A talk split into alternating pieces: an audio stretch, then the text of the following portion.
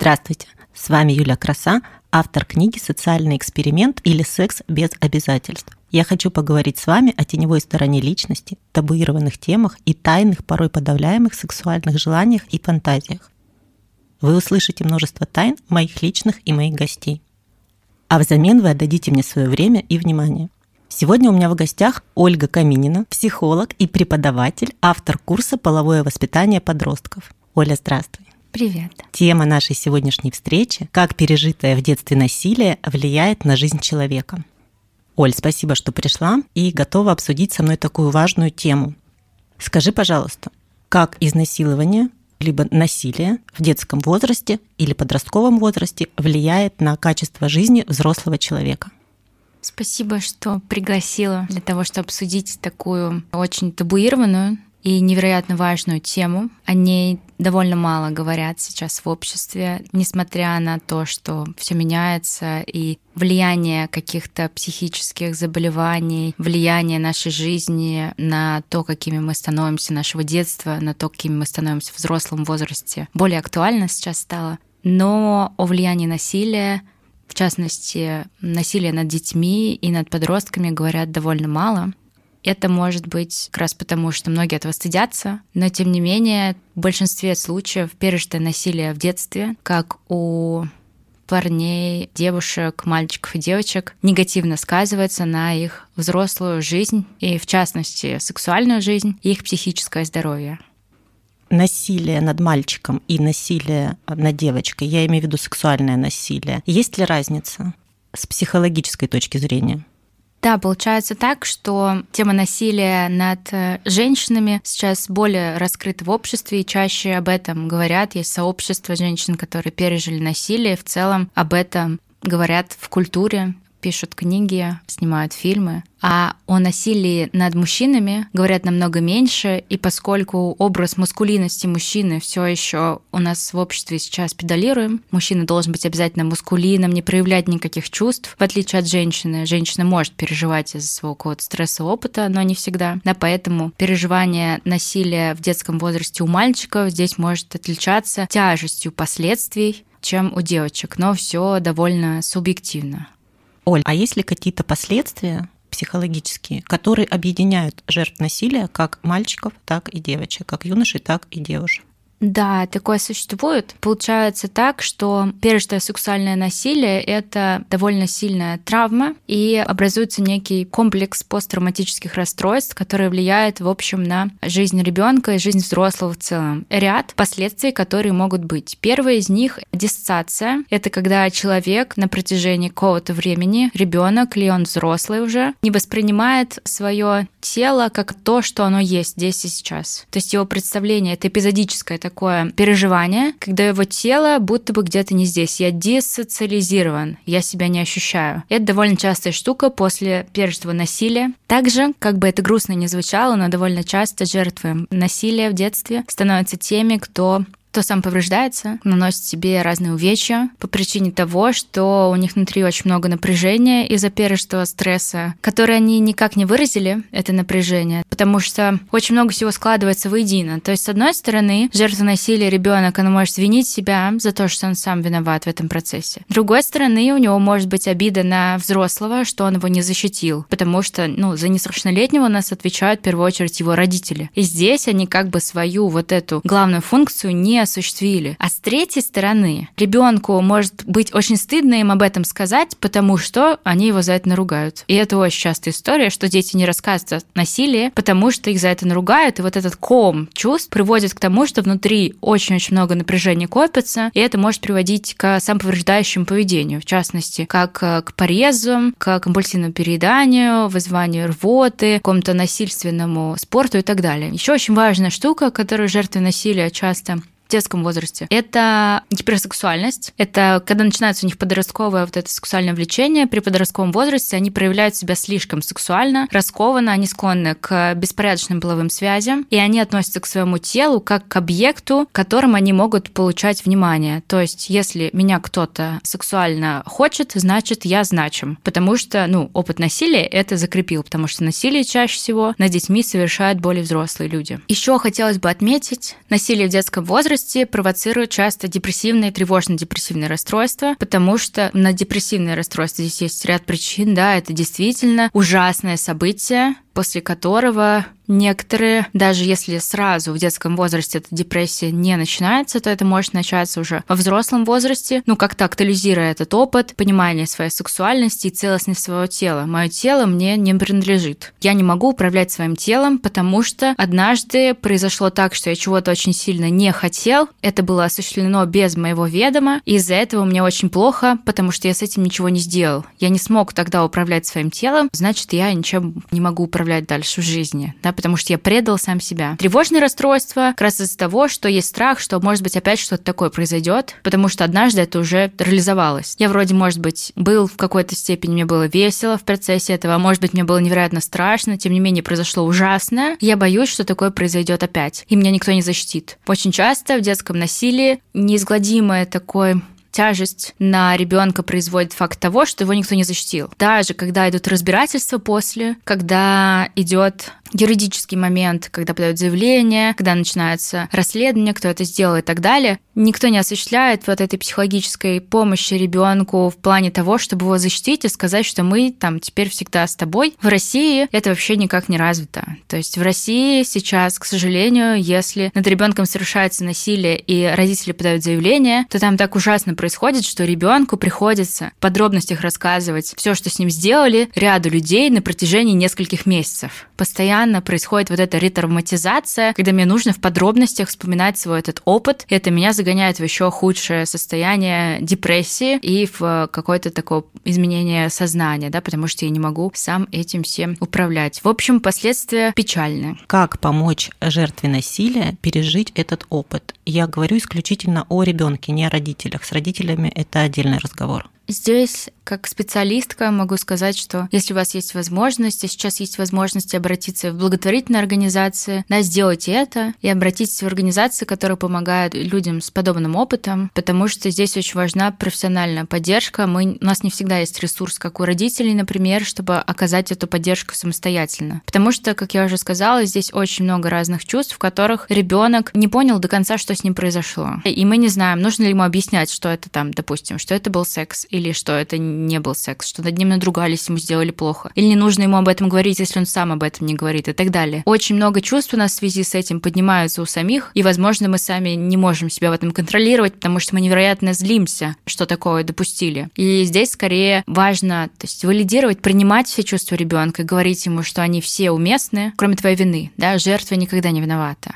Виноват всегда насильник, и важно это доносить до ребенка. Да, мы можем в какой-то степени через какое-то время обсуждать с ребенком, что насильник так поступил, потому что он какой-то больной человек, но оправдывать его мы не должны, иначе это будет еще больше камень груза вины на душе у ребенка. Ему и сейчас очень-очень тяжело, потому что совершили акт насилия над его телом, над его личной неприкосновенностью, над всем тем, что у него есть, да, и его никто не смог защитить. Вот поэтому нам важно принимать все его чувства и по возможности обратиться к специалисту, да, чтобы это вместе с ним поработать. В частности, там в игровой терапии мы это делаем, да, когда а, с помощью разных игрушек, кукол и так далее дети дети показывают, рассказывают, что с ним произошло, и таким образом перерабатывают эту историю. Также вместе с семьей мы, можно сказать, воспроизводим новую реальность, в которой как бы ребенку хотелось, чтобы было, да, чтобы там папа пришел и там наказал этого человека, чтобы он извинился, да, и там каялся какой-то либо период времени, и что все чувствовали себя спокойно, все говорили, что это очень плохо, что это произошло, и ребенку было бы столько того именно внимания, которое он хочет в этом случае. Поэтому здесь лучше обратиться к специалистам. Когда ты говоришь о том, что нужно обратиться к специалистам, скорее всего, ты говоришь о психологе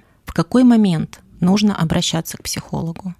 Сразу, как вы узнали об этом, нужно обратиться к специалисту. Да, дело в том, что у нас чем более свежие воспоминания, тем меньше времени у нас будет на то, что, ну, то есть мы быстрее можем это переработать. Да? А чем дольше человек живет с этим стрессом, тем больше времени нам нужно на то, чтобы его из этого стресса постараться достать. А есть разные терапевтические подходы, которые работают с тем, чтобы обработать свежие воспоминания травматичные. Да, это, например, EMDR-терапия. ДПДГ она называется в России. Это метод дестабилизации глаз, когда мы обрабатываем травматическое воспоминание, не проговаривая вслух, перерабатывая просто сами ощущения. Также вот игровая терапия с детьми в насилии используется, да, когда ребенок через игрушки показывает то, что с ним было. И здесь важно, да, сразу, как только вы узнали, обратиться к специалистам. Да, здесь еще а, порекламирую фонд, который этим занимается, называется «Тебе поверят». Его создала одна моя хорошая знакомая, Юлия Кулешова. Она сама пережила сексуализированное насилие в детстве. Она совершила камин об этом, и очень много людей ей стало писать что они тоже пережили подобное, но организации, которая этим занималась в России, не было. И она создала этот фонд, в котором работают профессиональные психологи, консультанты, которые помогают и детям, которые пережили сексуализированное насилие, и взрослым, которые пережили сексуализированное насилие в детстве.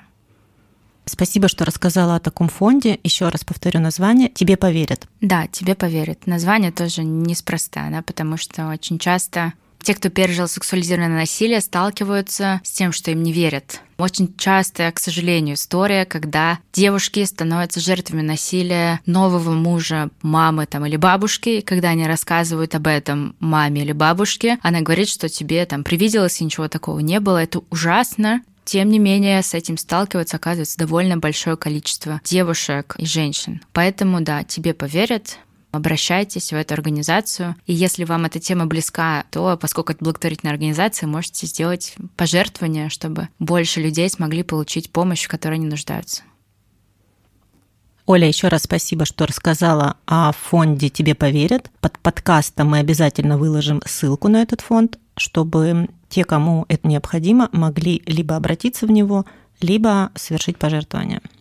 Скажи, пожалуйста, а на государственном уровне есть ли какая-то поддержка для жертв насилия? Угадай с одной попытки. Три буквы? Именно.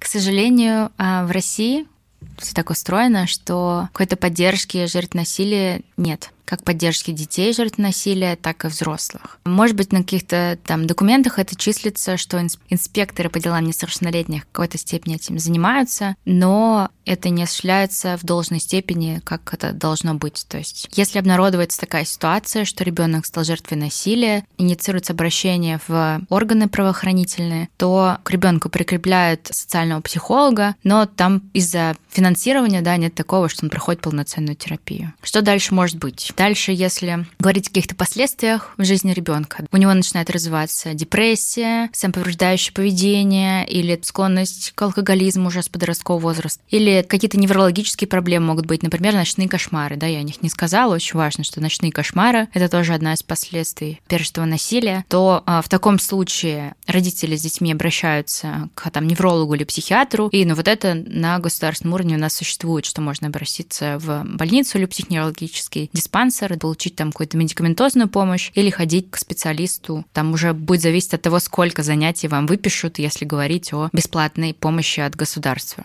полноценной помощи, та, которая действительно требуется а во всем мире, эта практика доказана, что должно быть именно так, чтобы помогать а, жертвам насилия ее в России, к сожалению, нет. Что вообще говорит статистика России? Какой процент подростков подвергался насилию и какой из них процент девушек и юношей, если есть такое разделение? У меня здесь для тебя тоже плохие новости.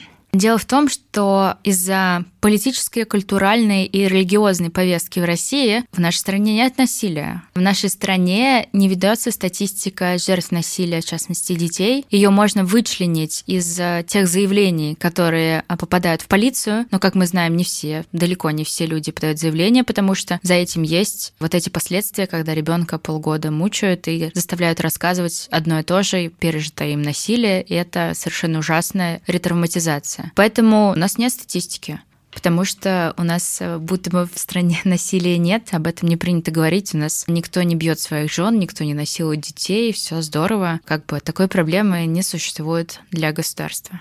Оля, ведь ребенок не знает, что его ждет полгода вот таких вот терзаний. То есть ребенок приходит к родителям, рассказывает им, и уже родители, взрослые люди принимают решение, что нужно идти в полицию, писать заявление, что нужно найти психолога, который поможет это все пережить. Почему родители не обращаются тогда? Они боятся огласки чаще всего. Получается, что если это происходит, это же резонансно, что общественный резонанс случается, что вот кто-то совершил насилие над каким-то ребенком. Набегают какие-то журналисты, хотя они, может, и из лучших побуждений хотят это сделать, чтобы найти этого насильника и так далее, может быть, найти еще жертв этого насильника. Но вот это давление, которое будет в ближайшее время оказано на семью, мягко говоря, мало кто его хочет. Плюс какая-то связь с правоохранительными органами. У нас в России правоохранительные органы не те лица, которым все явно доверяют. И поэтому люди в таких случаях редко обращаются за помощью, да, потому что знают, что во многих случаях дела могут каким-то образом там замять и так далее, или они нерешаемы. В других случаях это просто очень много вот это пережитого стресса, когда всех будут допрашивать и опрашивать, и потом в конце будут винить еще родителей, и все это будет связано с какой-то оглаской, с тем, что родители думают, а вдруг у меня там будут проблемы на работе из-за этого, а у меня еще здесь так и так все тяжело и так далее. И поэтому не обращаются. И годами дети живут без того, чтобы справедливость восторжествовала. Получается, что помощь и поддержка, а также консультации нужны не только детям, но и их родителям, то есть членам семьи, родителям либо лицам их замещающим.